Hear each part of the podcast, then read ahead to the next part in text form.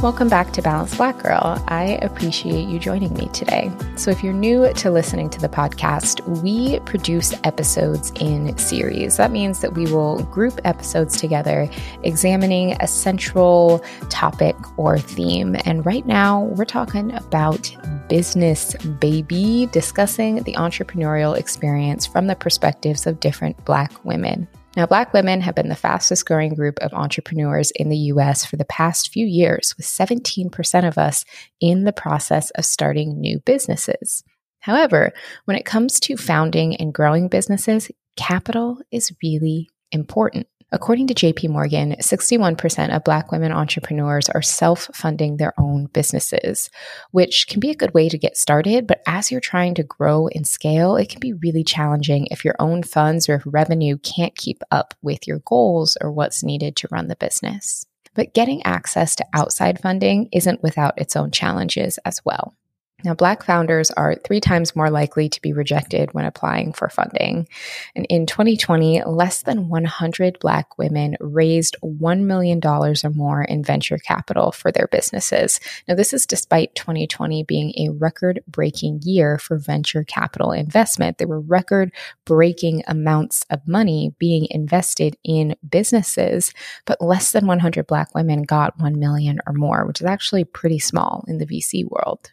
So, what are we supposed to do, right? Because I really like having this be a very solution oriented space. So, how can we bring our ideas to life without draining our personal resources? How can we use other people's money to make our ideas come to life? That is what we're talking about in today's episode. Our guest is Kathryn Finney, and Kathryn is the founder and managing general partner of Genius Guild, a $20 million venture fund that builds and invests in scalable companies led by diverse founders. She's also the founder of the Doonie Fund, the founder and past CEO of Digital Undivided, mastermind of the widely acclaimed Project Diane Research, and a Yale trained epidemiologist. Okay, the resume is long. Selling her lifestyle company, the Budget Fashionista, made Kathryn one of the first Black women to have a successful startup exit. And I mean, this was about a decade ago, truly unheard of at the time. Incredible. Earlier this year, she released Build the Damn Thing How to Start a Successful Business If You're Not a Rich White Guy to help entrepreneurs fund and scale their businesses. It is a fantastic read. I read the book preparing for this conversation with Kathryn. And if you're at all interested in starting or running your own business, I highly recommend you check out the book as well. We have it linked in the show notes, and we're going to chat more about the book in this conversation. Kathryn is so knowledgeable, and I love how open she is in sharing what she's learned as an entrepreneur and VC who's been on both sides of the deal. This interview is an important conversation about funding our ideas so that we can bring them to life. So let's get into it.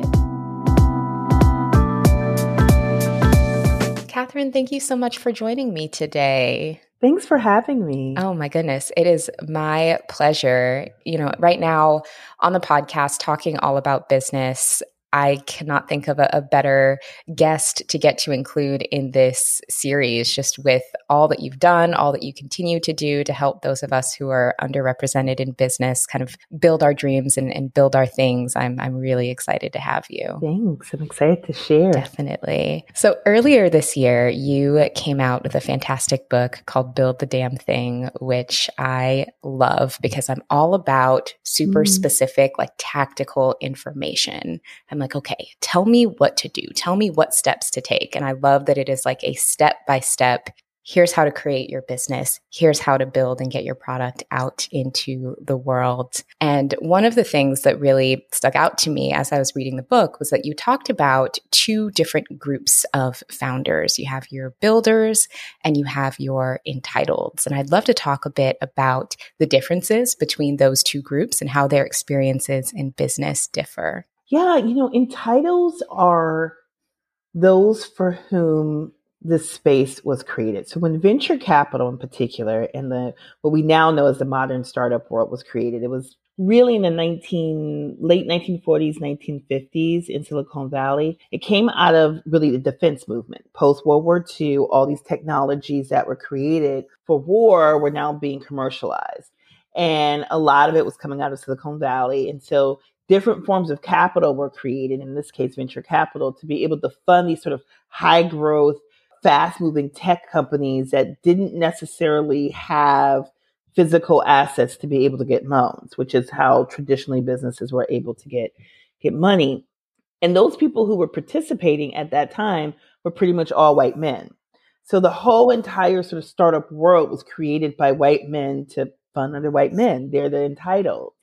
Here comes on builders, and builders are really anyone that isn't, you know, a wealthy white man. You know, started to build companies and became very difficult because again, the system was created from its inception for a very specific type of entrepreneur and to help them in a very specific way. And so you have builders coming, people of color, women, people who were may have been white but maybe didn't come from the same uh, social economic classes as those who had created the space and it was very hard to break in. It was very hard to get funding because you didn't have the networks you didn't have the connections. And so you had to build everything from scratch. You had to build your network from scratch. You had to build your knowledge from scratch everything from scratch because it wasn't readily available for you because you weren't part of the original group of people it was created for. And so that's how builders and entitles are, are different. Builders, we have to build it.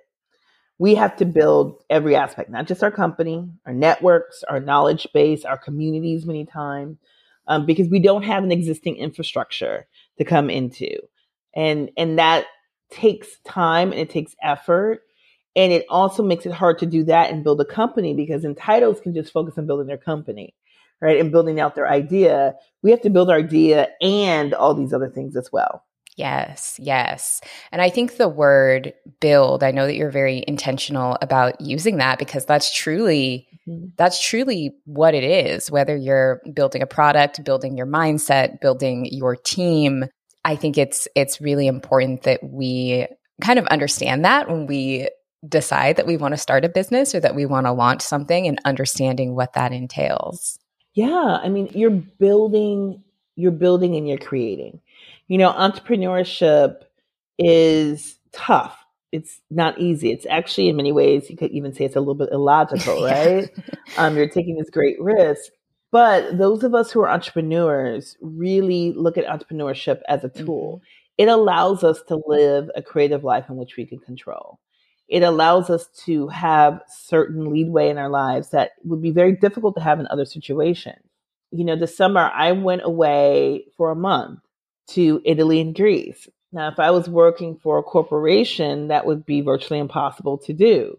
But because I work for myself and because I'm the CEO of my own company, I could do that. I could create a workflow for which allowed me to do that. And so, and that's the benefits of entrepreneurship is that you do have this freedom of control what you do and what you don't want to do in the spaces you want to be in the spaces you don't want to be in. Yeah, definitely.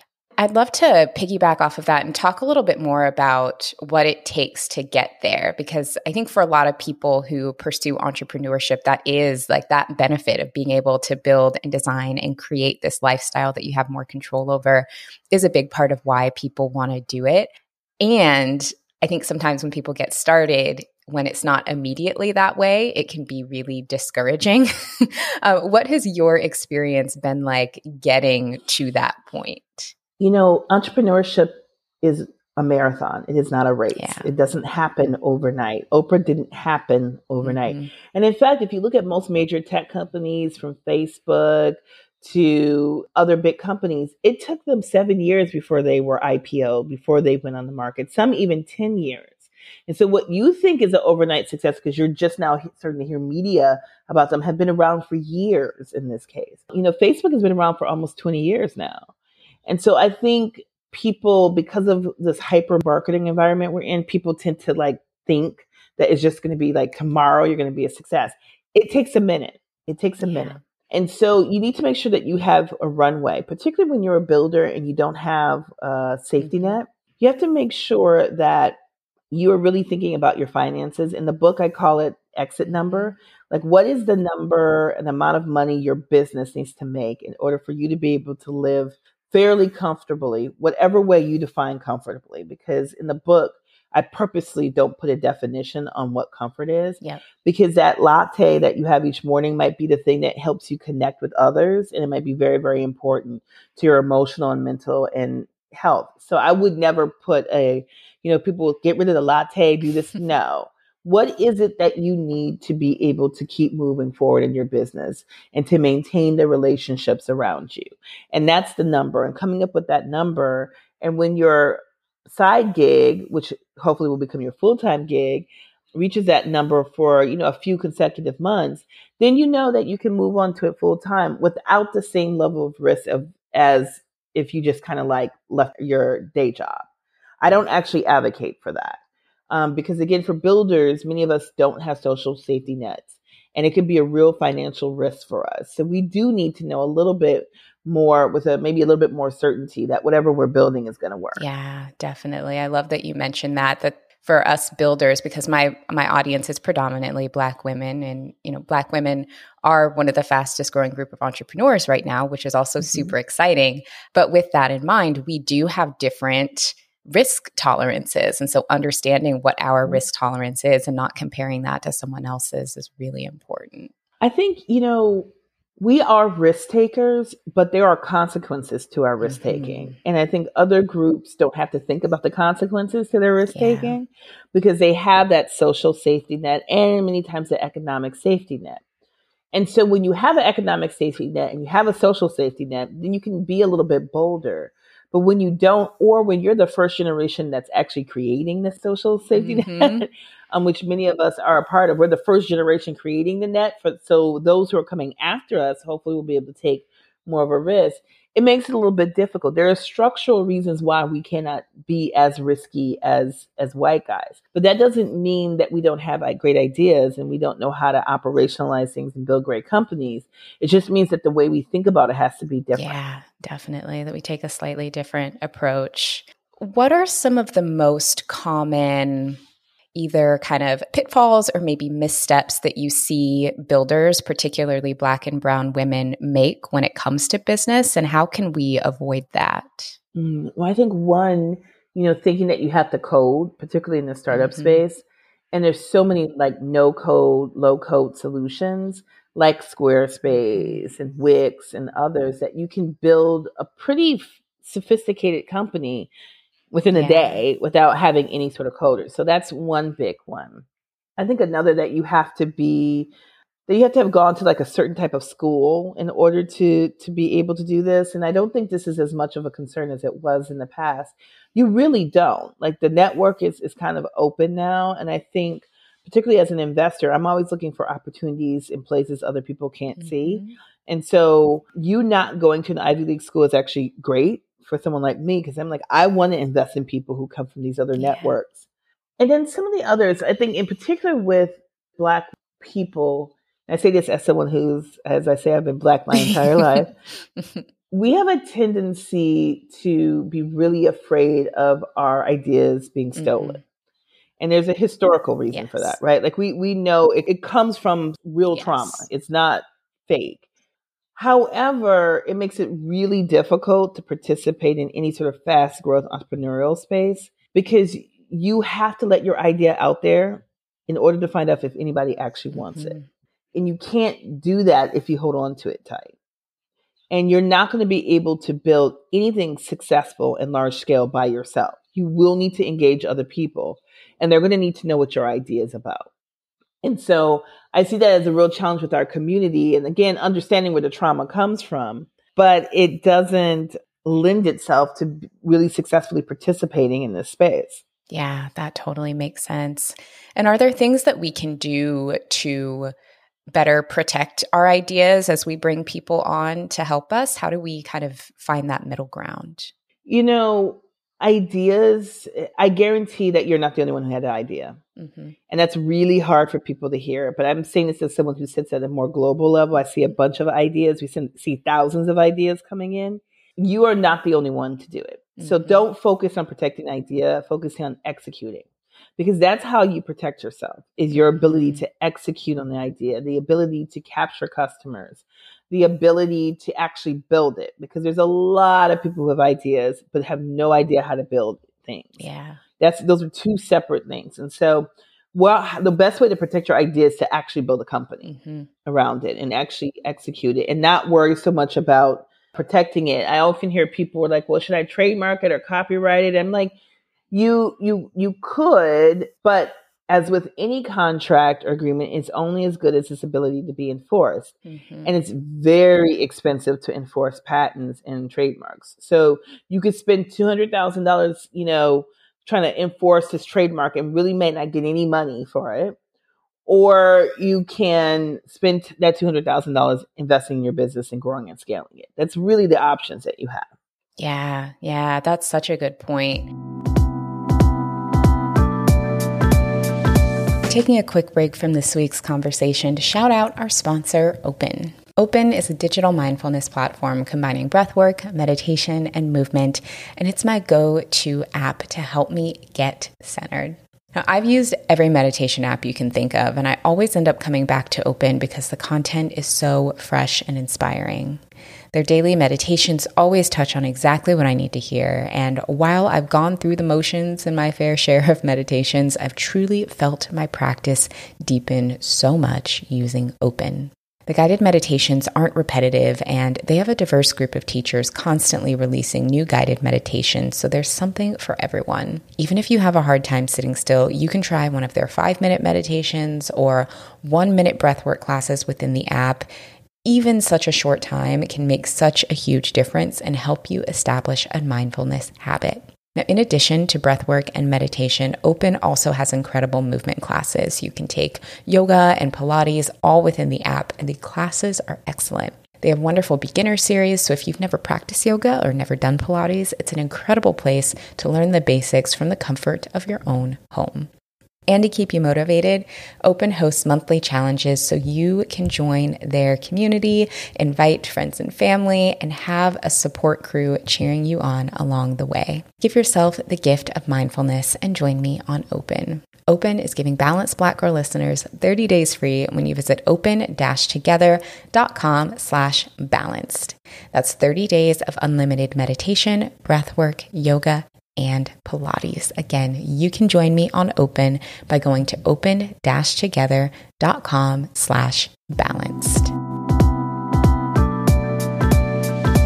It reminds me a lot of when I started this podcast, I was sitting at my old job and like the idea popped into my head of like start a podcast, name it Balanced Black Girl, talk about these things. Yeah. And I immediately like went on Amazon, ordered a microphone, bought the URL like as soon as the idea popped into my head because I was like if I don't do mm-hmm. this right now, someone else is going to do it and launch the podcast, you know, 10 days later because I was like somebody else is going to yeah. do it if I don't do it like right now. And so, yeah, I think that just from experience, what you're saying about bringing it out into the world being the best protection is something that rings really true, especially, you know, if you are going to try to trademark something you do have to prove that you're using it. You can't prove that you're using it yes. if there's not yep. any proof of existence. And the buying world. the URL and actually using it yeah. is you already get some copyright protection anyway, mm-hmm. like some copyright trademark protection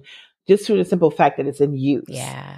Um, and I think you you really hit on that. And so don't spend thousands and thousands of dollars for something that will cost you so much money to enforce.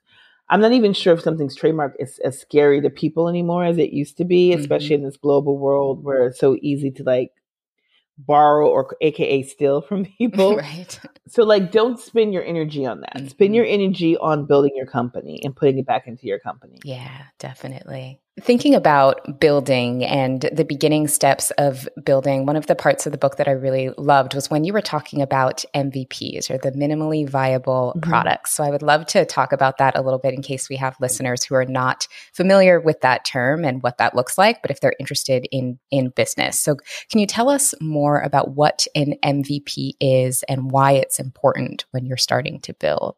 Yeah, you know, I I tell a story in the book about being at Essence Music Festival. Mm-hmm.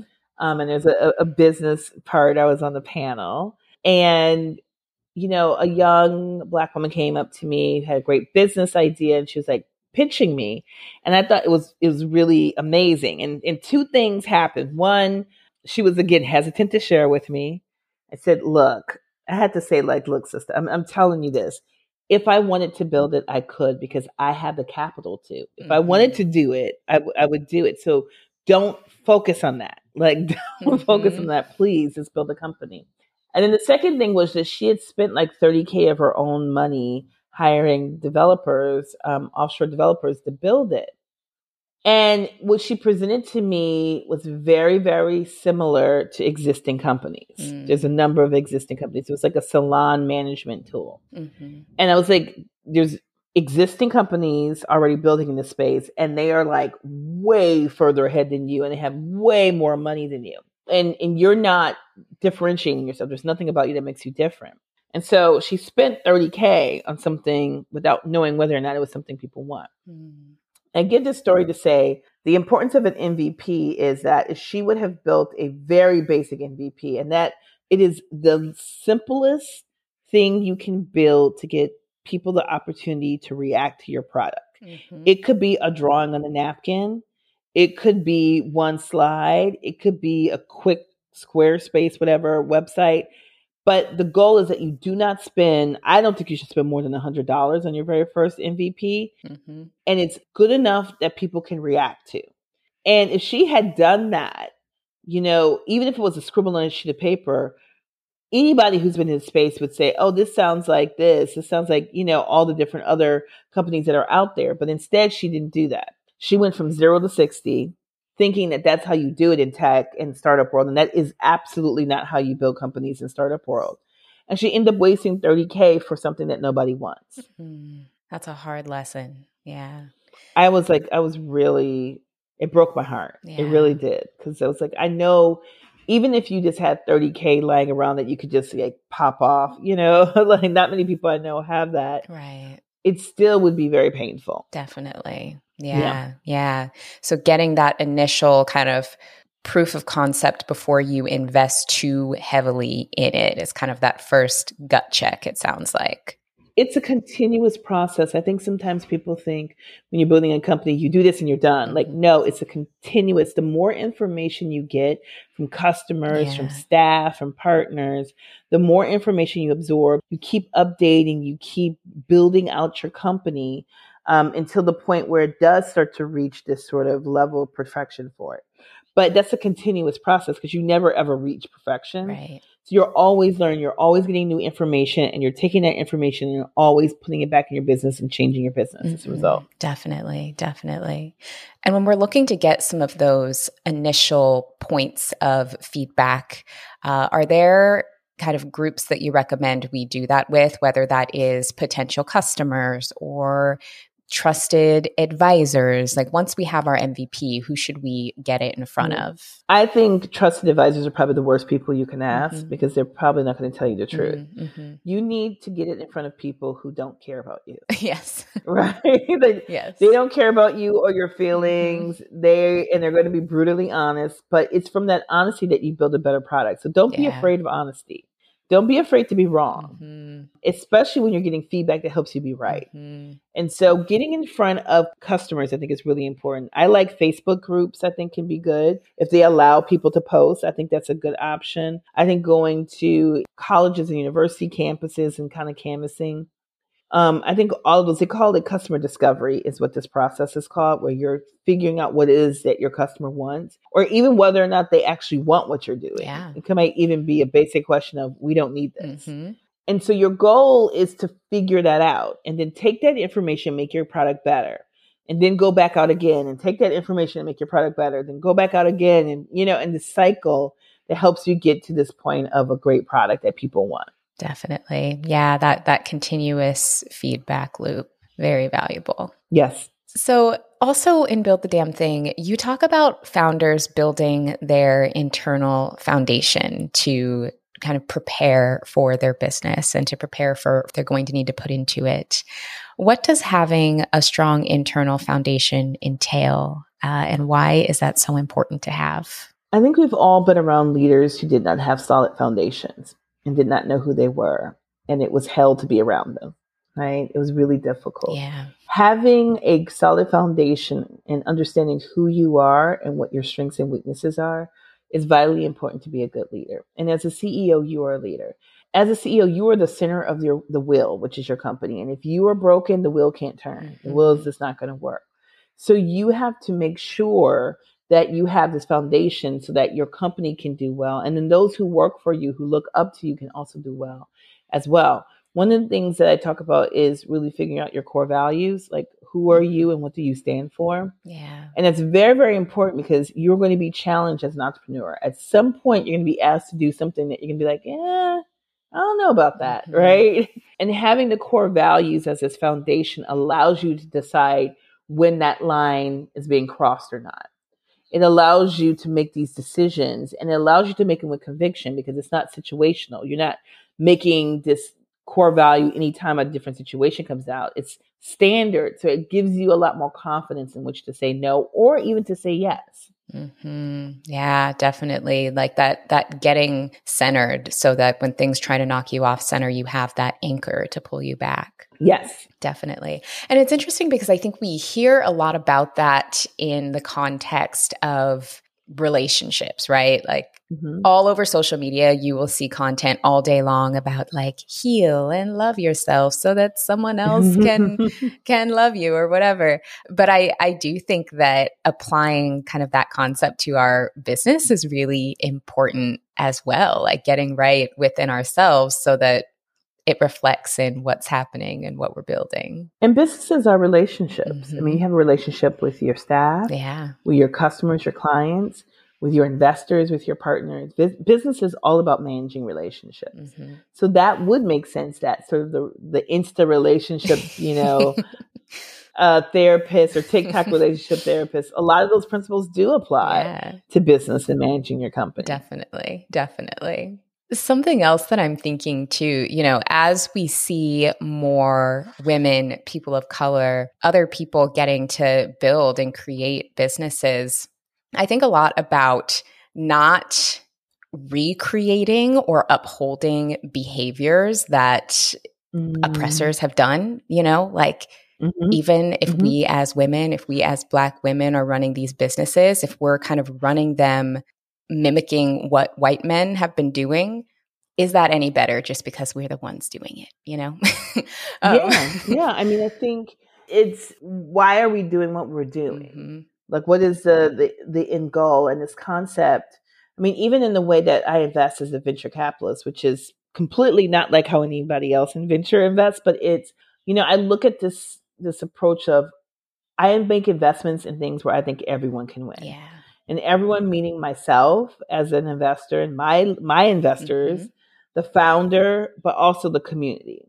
Because I want to invest in things that are making our community better. I want to invest in things that are providing services to our community. Um, in positive services. Yes. And and so that's the way in which I invest. That's not how anyone else invests. There's very few black women general partners in general. So it's not like there's a mm-hmm. lot of us out there investing but what's the point of being in this system if all you want to do is replicate the system? Yeah. And so, but it takes a lot of courage to sort of be out there like that. And, and I don't necessarily think that it's right for everyone because of the amount of courage and because of the amount of attention that's focused on you when you do that. Mm-hmm. Yeah. Yeah. Absolutely. And it's it's hard to break the mold too because a lot of information out there about how you do things does kind of encourage people to replicate those old models and so it kind of adds that that added yeah. layer to what we were we're talking about in the beginning of, of building things differently. Well, it's white guys who are writing those. Mm-hmm. So they're mm-hmm. telling you what they know yep. because they don't know what it's like to build a company as a non white guy. Yeah. They just don't have any clue so the advice they can give you is only from their perspective, mm-hmm. which is mm-hmm. incredibly privileged. Mm-hmm. And again, they're building in a system that was created for them to build in, yep. right? It wasn't created for someone like me to build in. It wasn't even created for like women in general mm-hmm. to build in. And so it makes it infinitely harder to compete because we have to do so much more extra work. But then also, again, they can write about it because they don't have to think of this other stuff. Yeah. And so it's this whole piece missing, which is why I wrote Build a Damn Thing. It was a whole piece missing, unlike, you know, I found myself an early part of my career when I was building what was going to be my second startup in 2009, like banging my head against the wall because I would get this advice from white male mentors. I'm like, yeah, you can do that, but I can't. Mm-hmm. Like, I can't come in cocky and stuff like that, even if I'm the most brilliant person in the room, yeah. because it reads a certain way for me you you have that space. You're given that latitude to do that. I'm not. And being very conscious of that has been really important for me in moving forward. But yeah, I mean, I think, you know, at this point, you know, the industry, in order for us to change the industry, we're going to have to change the industry. Mm-hmm. And I think we have to stop waiting for permission mm-hmm. and asking for permission. We haven't got it. Our parents didn't get it. Our grandparents didn't get it. Their parents didn't get it. So, like, maybe we just start building mm-hmm. and then they'll catch up later, or maybe mm-hmm. they won't. Who knows? Mm-hmm. Definitely. Yeah. I love that though about not not asking for permission and and getting to work and innovating in other ways. Because we're not going to get it. Yeah. Right? We're, we're not going to get it. Mm-hmm. We're not going to get the permission. And many times we're not going to get the validation that we seek mm-hmm. from the mm-hmm. entitled. Yeah we're not going to get it. So the only thing we can do is continue to build exceptional companies ourselves yeah. and seek validation from our customers and our communities that use our products and less from these external forces. Absolutely. And that's that's the validation that really matters. Like are the people that we're yeah. aiming to serve are they being served by what we're doing? Mm-hmm. Yeah. So I'd love to talk uh, a bit about funding. You know, we've touched on it a little bit in terms of of capital, and you know, we talked about MVPs not using precious capital on things that are maybe not the right venture. You obviously have a lot of experience in this area now as a VC. According mm-hmm. to Forbes, in 2021, Black founders received 1.9% of VC dollars awarded in the US. I'm not sure what that value is for 2022, but could probably assume that it's along similar lines. And I'd love to talk about maybe some of the pros and cons of taking outside funding for those of us who are builders and and looking for capital that way versus kind of the bootstrapping route and, you know, ways we can navigate deciding what form of capital is best for for what we're doing. Yeah, I mean, I think one of the things is really important to understand the difference between a startup and a small business. Mm-hmm. And this is where I think a lot of people get confused. Yeah both are equally important. Both are equally important to particularly the global economy. A small business is exactly that. It's it's a business that may or may not want to scale. It's usually a business that's not looking necessarily for what we call in tech an exit, meaning they don't want to necessarily sell the business in a relatively short period of time, being in 10 years. And so that could be like your local bakery. It could be you know, your local accounting firm, the the McDonald's on the corner, all of those. McDonald's is a corporation, is a small business, but like the, the owners who may own one or two franchise locations, those are small businesses, and they're not necessarily looking at scaling out. A startup is created with the intention to exit. Mm-hmm. A startup begins with the idea that you're going to scale it as rapidly, as big as possible, and then you're going to have what we call a positive event. You're going to either exit and put your company on one of the stock exchanges, or you're going to grow it and get acquired by a larger company. Those are the two things that people really look for. And so, in the startup world, you have to scale rapidly. and There's going to be huge amounts of pressure on you to do so. And what I often see is like people think startup is a sexy word, but don't understand the requirements. And then they accept money from a VC mm-hmm. and they're like, what, what the hell happened? It's like, that's because structurally, this VC needs you to scale rapidly. Yes. They don't care about you creating a legacy for your family. Yeah. They don't. Mm-hmm. There are ideas like I have to get an exit like for this this investment so I can prove to my investors that I'm a good investor. And whether your your family or your friends or what, whatever legacy that's that's separate. You deal with that on your on the money that you get. Yeah. For my money, this is what I need. And I often see founders, particularly founders of color, not understand that and as a result get very very frustrated very very mad at their investors particularly if their investors are talking about replacing them mm-hmm. yeah and i think you know for so many founders and i've i've worked at startups and i've worked for founders who have struggled with that very thing sometimes it's a tough pill to swallow to realize that like nobody is as close to your baby your business baby in the mm-hmm. way that you are and that can be so, so hard to come to terms with. Yeah. It's your baby. You understand yeah. it. However, you know, as as a mom, you gotta let your kid go mm-hmm. out. Yeah. You gotta let them experience the world and trust that you trained them enough. You developed a good enough product, yes. if I could call my son a product. um, you developed a good enough product that it will survive in the larger world. Definitely. It will survive and it will grow. Yeah not even just survive, it will thrive.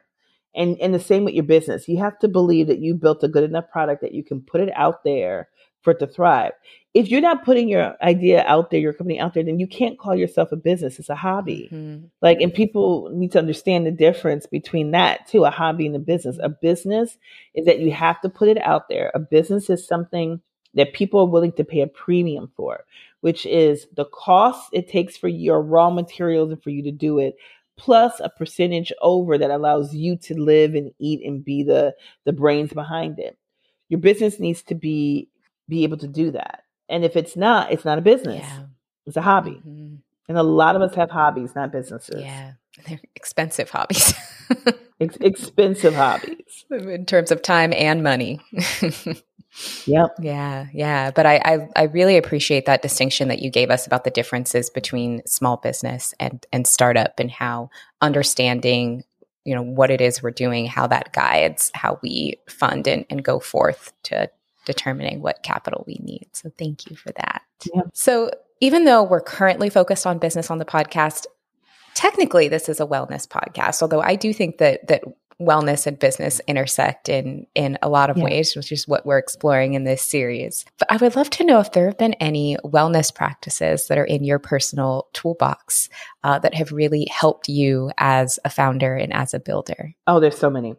Um, the biggest one is I swim. Mm-hmm. I swim a lot. I try to swim some weeks I'm better than others, but I try to swim like a thousand yards, like at least three to four times a week. And it's something about swimming and being in the water that you can't overthink, yeah. which is great for someone like me who's mm-hmm. always thinking all the time. Mm-hmm. And so that's a big one. I'm a big lover of spas. I will spa like no one's business. Yes. I love a good massage. I love a good facial. Mm-hmm. And especially when you work as hard as we all do, to be able to treat yourself like that is really important. I also love to read. And so I'm reading, I read a lot of books. I have a whole bunch of books like on my book stand and I like the books I've read, the books I'm like putting aside because I want to go back and read them again. The books I haven't read, I have this big stack of books. And in my um, Amazon, and when I can get to sort of the local independent bookstores here in Chicago, like I have like a list of books, mm-hmm. like at any time, like a 10 books or stuff. And people are always referring books to me. And then people are always sending books to me because they know how much of a bibliophile I am because I like love it. So they're like, "We're going to send you this book, Kathryn." I'm like, "I can't. I'm like two months behind. like, let me get a vacation so I can catch yes. up." But I'm always reading. I love to read things that have nothing to do with business yes. at night. So I love like magical realism. So Isabella Allende or Gabriel Garcia Marquez. You know, like all these folks I love to read because it's so about like turn of the century Colombia. It's like so vastly different than where yes. I'm at, you know, in, in um 2022 Chicago. so an escapism that allows me to get out of my head. Mm-hmm. The good thing about it, which has been really interesting, is as a result of it, I often get my best ideas yes. by shutting my mind off. So people think you have to always be in it. Mm-hmm. Actually, you will find once you start to create a self care practice while you're building your company, taking breaks helps you to be a better CEO and it actually comes up with better ideas and new enthusiasm. Because the worst thing you can have is burnout. And then what happens is you start to resent your company. Yes. And you don't want that because you haven't been able to take care of you.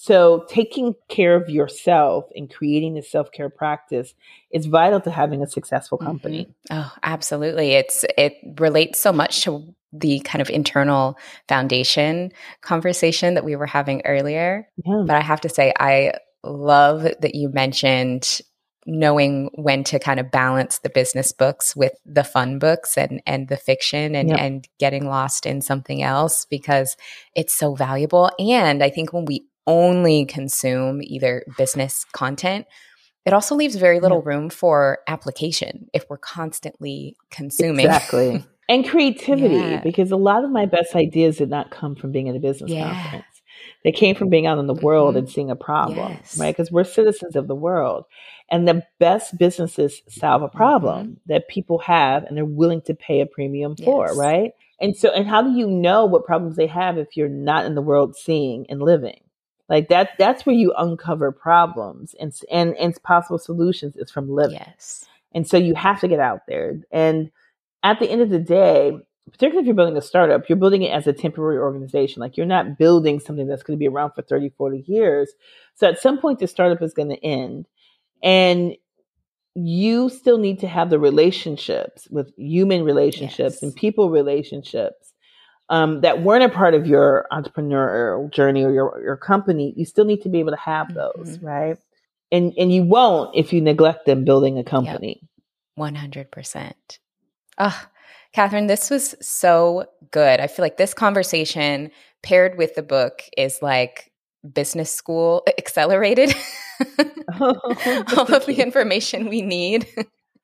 How can our audience keep in touch with you and continue supporting mm. your work? Yeah, well, you know, definitely buy the book, yeah. Build a Damn yes. Thing. It's available wherever books are sold. Also, you can listen to, we have a podcast called Build a Damn Thing. It's a narrative podcast. It's very much, it's like serial for entrepreneurship. So that's what I said to people. And so it's not an interview format. Um, but we talk with a lot of leaders about their story and kind of like how did they do what they did. And so definitely would, would say, listen to there. You can reach me on pretty much all the social media, except I don't have TikTok, which I need to get for no other reason than I have like a bazillion other ones. Yeah. But um, but Instagram, Twitter, LinkedIn, Facebook, even like all these are ones that you can connect with me on. I'm Kathryn Finney. If you Google it, I'm like the first Kathryn Finney that comes up, and and I'm the only Black Kathryn Finney, I think. So so that makes it even easier for everyone. Yes. But um, but yeah, and and feel free to reach out. I always love to hear how people are using the book um, and how the book has been able to help them build their companies. It's one of my favorite yeah. things about writing the book. Amazing. Thank you so much. Well, we'll make sure we have the book, the podcast, and your socials linked in the show notes to make it really easy for folks to find. Thank you again for joining me. Thank you so much. I so appreciate it. Oh, absolutely. That is it for this week's episode of Balanced Black Girl. Thank you so much for tuning in, and I hope you enjoyed this conversation with Kathryn Finney. Head to the show notes to learn more about Kathryn, to check out her latest book, Build the Damn Thing, and to get special discount codes and offers from this week's sponsors. Next week, we are wrapping up the Black Women in Business series before we begin our year end reflection on the show. So, if you have not yet joined our community on Geneva, make sure you join us there so that you can hear all about our year end reflection and just get extra content and community support to supplement your listening. So, we'll have the link to join the community in the show notes. We'll be back next Tuesday, but in the meantime, you can keep in touch with us on our blog at balancedblackgirl.com, our newsletter, mirror notes, in the community on Geneva, or on the socials. Talk to you next week.